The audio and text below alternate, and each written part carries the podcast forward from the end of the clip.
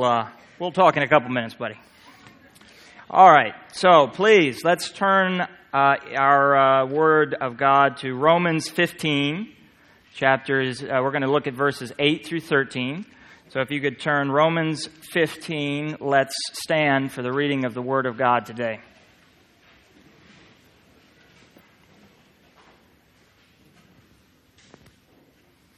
Romans 15, starting in verse 8. This is the word of the Lord.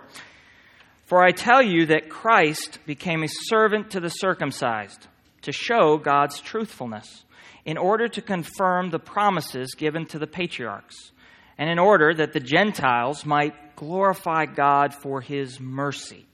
As it is written, Therefore, I will praise you among the Gentiles and sing to your name. And again it is said, Rejoice, O Gentiles, with his people. And again, praise the Lord, all you Gentiles, and let all the peoples extol him. And again, Isaiah says, The root of Jesse will come, even he who arises to rule the Gentiles. In him will the Gentiles hope. May the God of hope fill you with all joy and peace in believing, so that by the power of the Holy Spirit, you may abound in hope. Please be seated.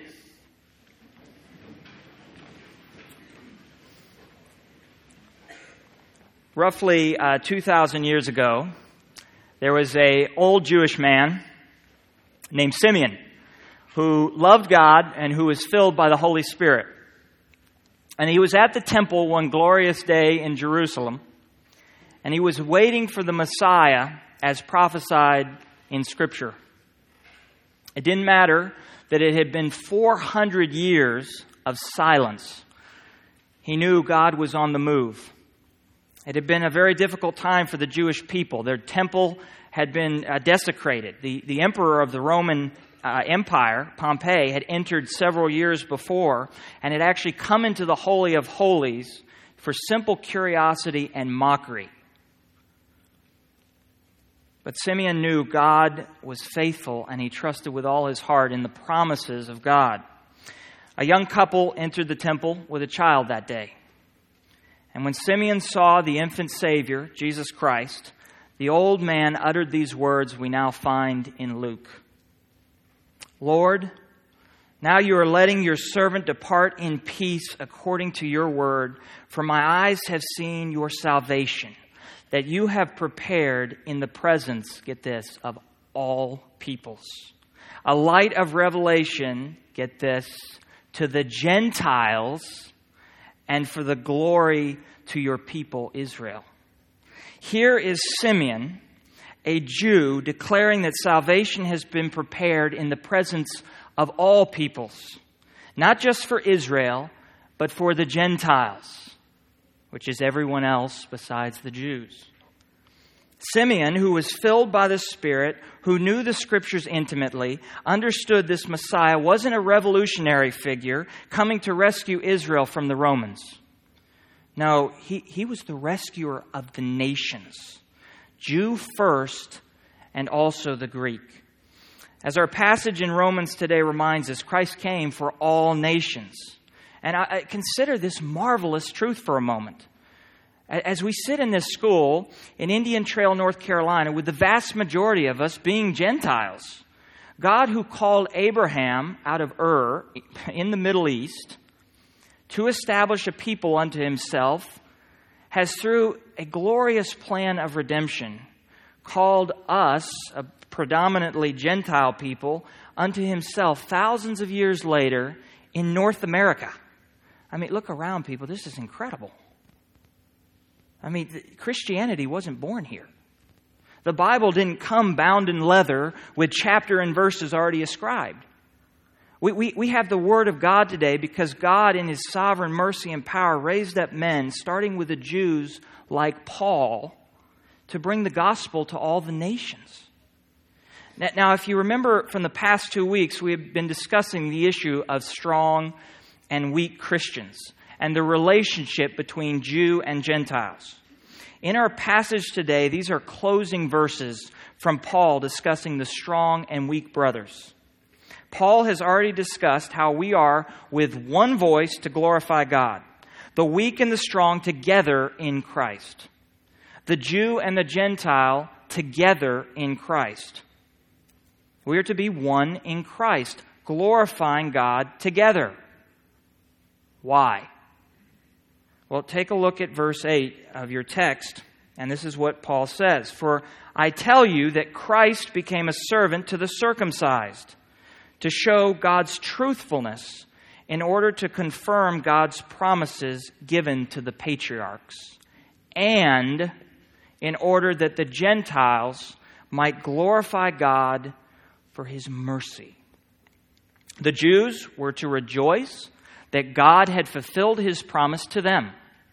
The Gentiles were to rejoice that God had shown them mercy. And Jew and Gentile were to be unified together in Christ, marveling and rejoicing at his grace and mercy to both the weak and the strong. Now, the Jews were to rejoice because Christ became a servant to the circumcised, the Jews, to show God's truthfulness in order to confirm the promises given to the patriarchs. Now let's stop right there. Put your finger in Romans and turn to Hebrews 6, uh, Hebrews chapter 6, while someone figures out whose alarm is it. We're all going to look. If you get up, we know who you are. Okay, go to, go to Hebrews chapter 6. Recall what Blair read in Hebrews 6. And we're going to uh, look at verse 13.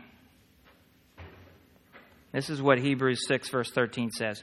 For when God made a promise to Abraham, he, God, had no one greater to whom to swear. Now, isn't that awesome? That, that God is the Alpha and, uh, and Omega. There is no one else to swear by. Who, who, who is he going to swear by? Angels? Man? I don't think so. He swore by himself, saying to Abraham, Abraham, I will bless you and I will multiply you. Now, farther down in Hebrews 6, it says this For it is impossible for God to lie. It says, Abraham patiently waited and he obtained the promise. What was the fulfillment of God's promise given to the patriarchs, given to Abraham, Isaac, and Jacob? What was it? Jesus Christ, the Messiah, coming to save them, coming to rescue the Jews from their sin. You see, the Jews were in need as much as the Gentiles of a Savior. The Jews had been unfaithful to God. The Jews had given God every reason to deny them. The Jews had disobeyed God time and time again. They had been an idolatrous people. They were keeping their idols in the high places. It was by God's grace that a remnant of faithful believers like Simeon were clinging to the promises of God and walking with God, but it was only a remnant of the Jewish people who had true faith. And yet, God, being a God who keeps his promise, sent Christ to minister first to the Jews who were descendants of the great patriarchs, Abraham, Isaac, and Jacob, because God is a God who keeps his word. And the Jews were to rejoice, rejoice in God's faithfulness. But that's not all Paul says. Look back again at Romans 15, verse 8.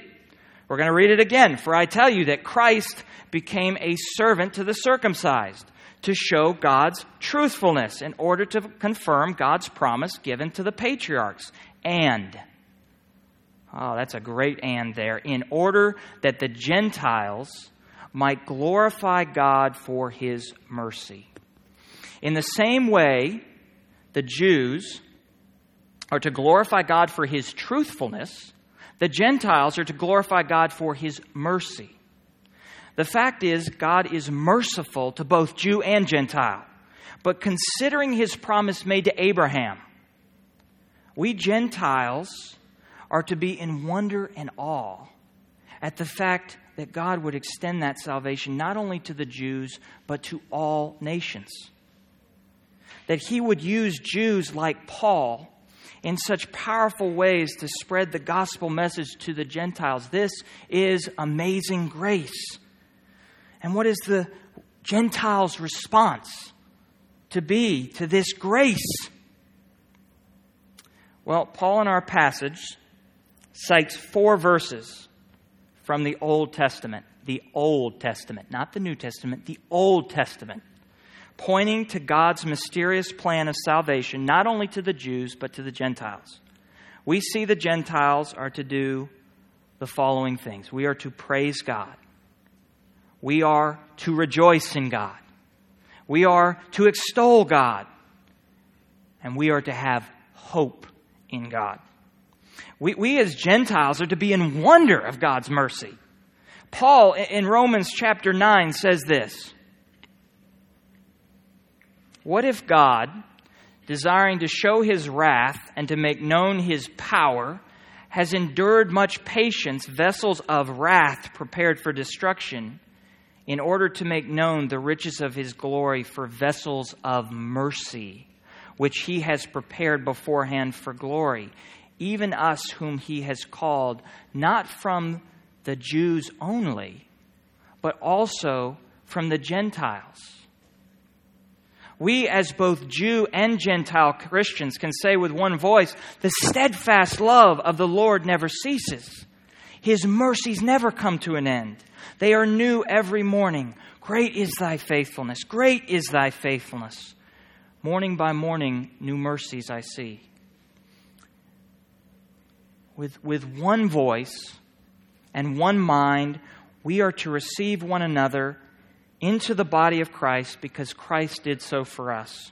If Jew and Gentile can come together in Christ, what about the rich and the poor? What about the slave and the free? What about black and white? What about every nationality? In Acts 10:34, it says this. It says peter opens his mouth which you know you never know. You never know what's coming out of peter's mouth. And i'm not throwing stones because I don't think any of us should throw stones at peter. But it says peter opened his mouth but he was filled with the spirit and he said this truly i understand that god shows no partiality but in every nation every nation iraq saudi arabia india China, Nigeria, Argentina, every nation. Anyone who fears him and does what is right and acceptable to him. God shows no partiality. Galatians 3:27 28 says this for as many of you as were baptized in Christ have put on Christ there is neither Jew nor Greek there is neither slave nor free there is no male and female, for you are all one in Christ. And if you are Christ, then you are Abraham's offspring, heirs according to the promise. You see how beautiful a picture this is?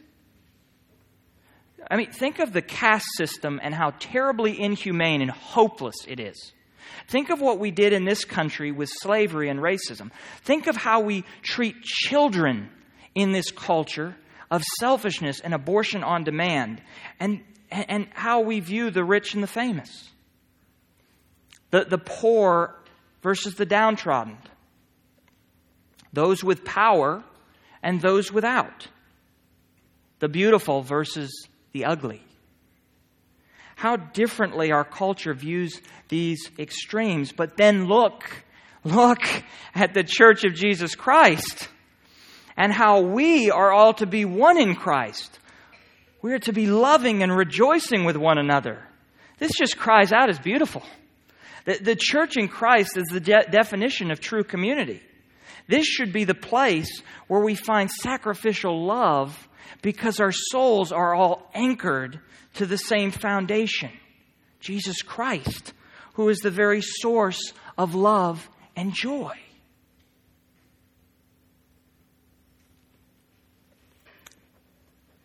Paul closes our passage in Romans with a benediction by saying this in verse 13 May the God of hope fill you with all joy and peace in believing, so that the power of the Holy Spirit, by the power of the Holy Spirit, you may abound in hope.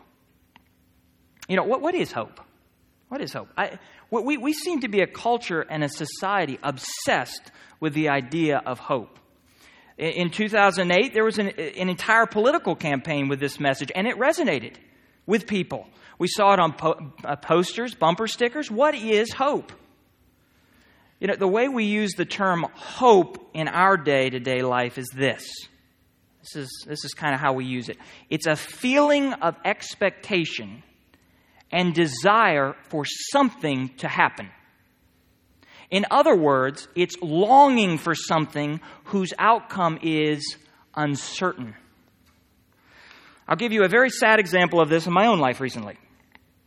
We were uh, with uh, at my wife's home in Jacksonville, North Carolina, visiting them. I think it was last week, and uh, we had brought along our five young children out of the goodness of our heart, and uh, we were we were tired, and, and uh, I was very hopeful because I wanted to go on a date with my wife. Is that so wrong? Okay. Now, preferably just the two of us. That that was what I was hoping for.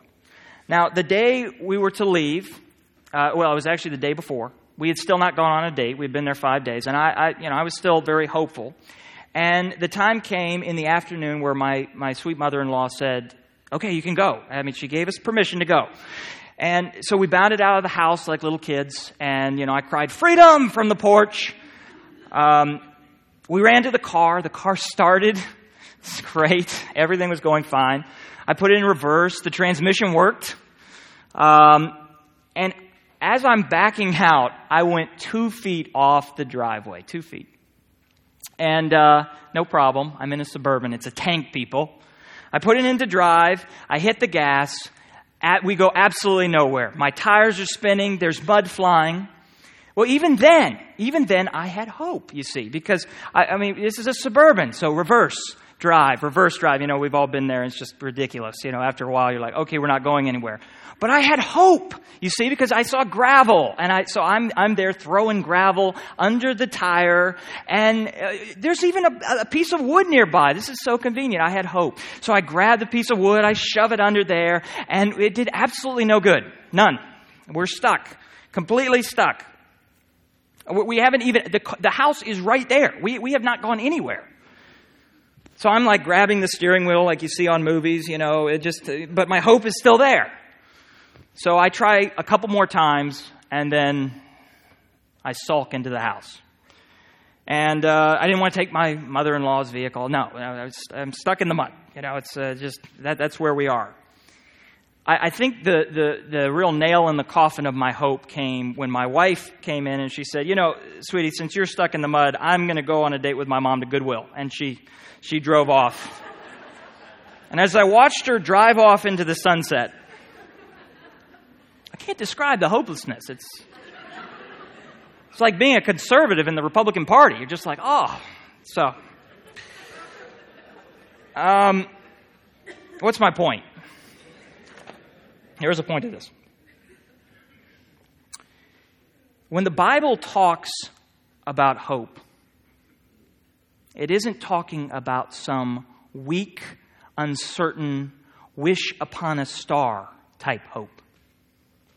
When the Bible talks about hope, it's talking about something that is certain, something that cannot fail, that is based on the promise of a God who cannot lie.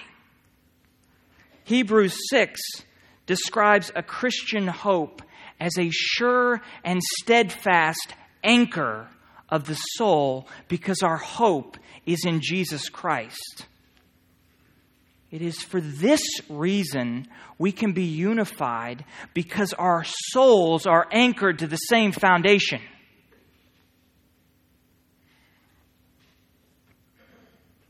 Well, you might be thinking today, I just don't have that hope. And if you're saying that today, let me present you with a couple possibilities. The first possibility is this your faith in God might actually just be head knowledge of God.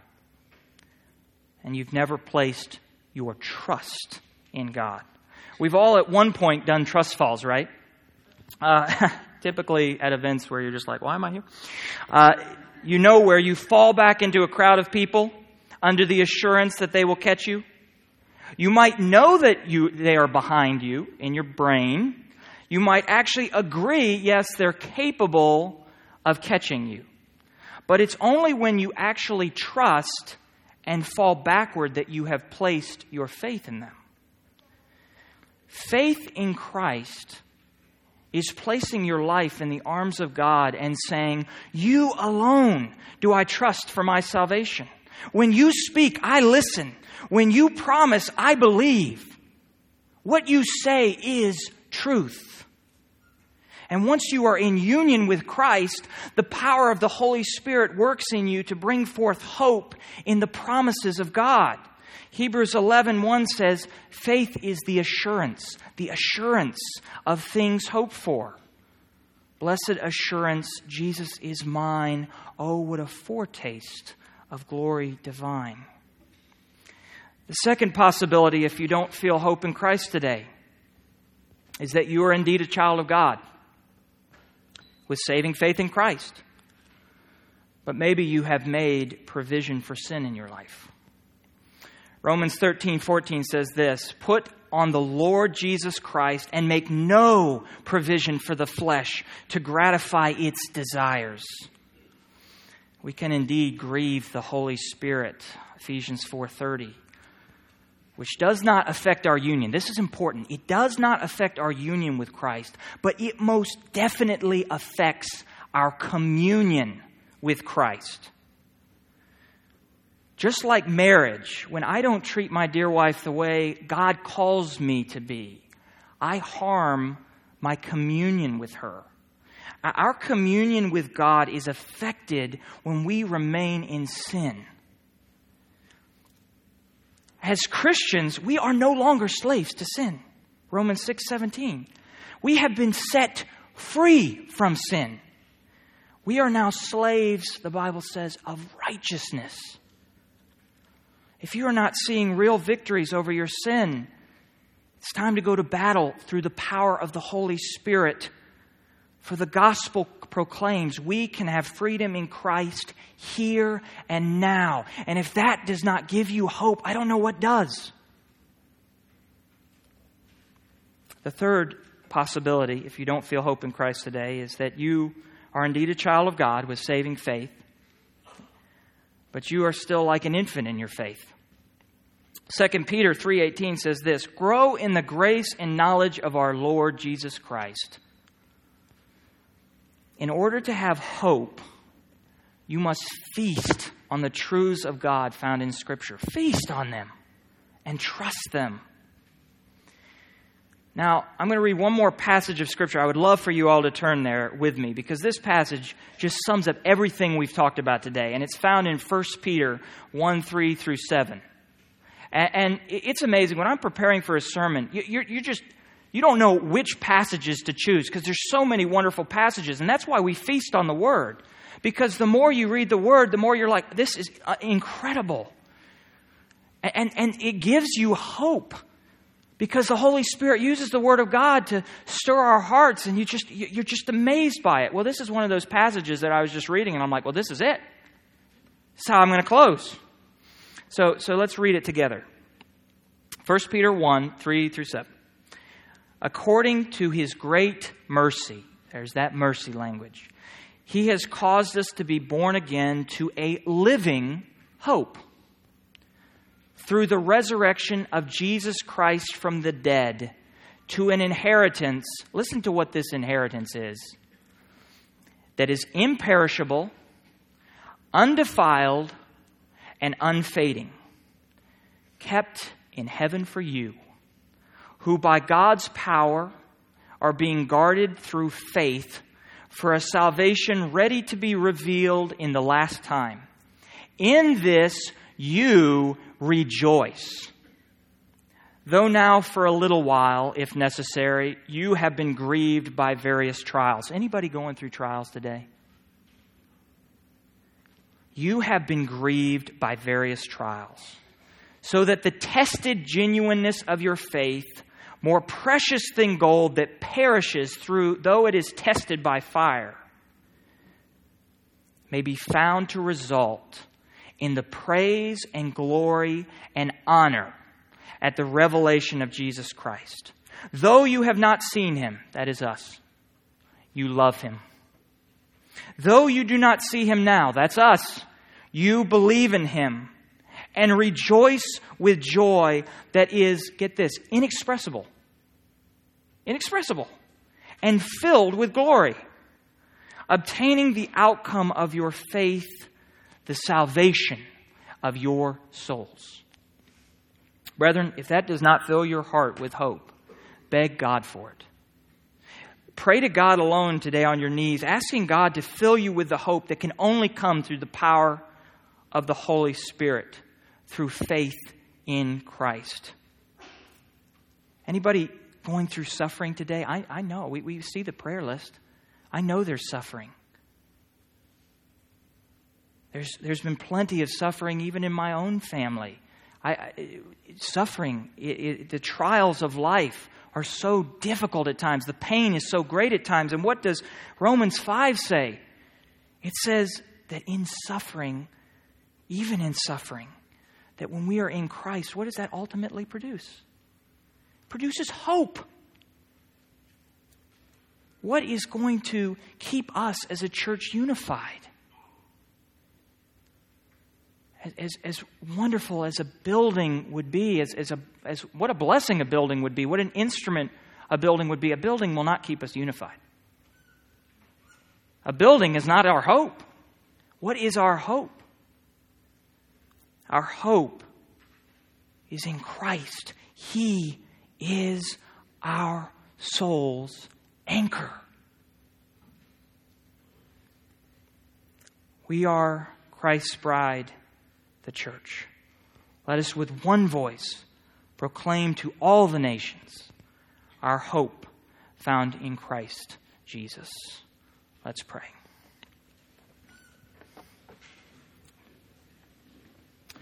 Dear God, Heavenly Father, we ask forgiveness. We ask forgiveness, Lord, that we at times have had a weak faith, that, Lord, we have not run to you for every need, that, Lord, we have often tried to make our own path when what we truly needed to do was seek your face, to feast on your word to come humbly in prayer, to repent from our sins, and Lord, to love you more and more each day. Lord, I just pray that you would give us hope through the power of the Holy Spirit, and that, Lord, we might be in Christ, joyful and hopeful that, Lord, what you say is true. In Christ's name, amen.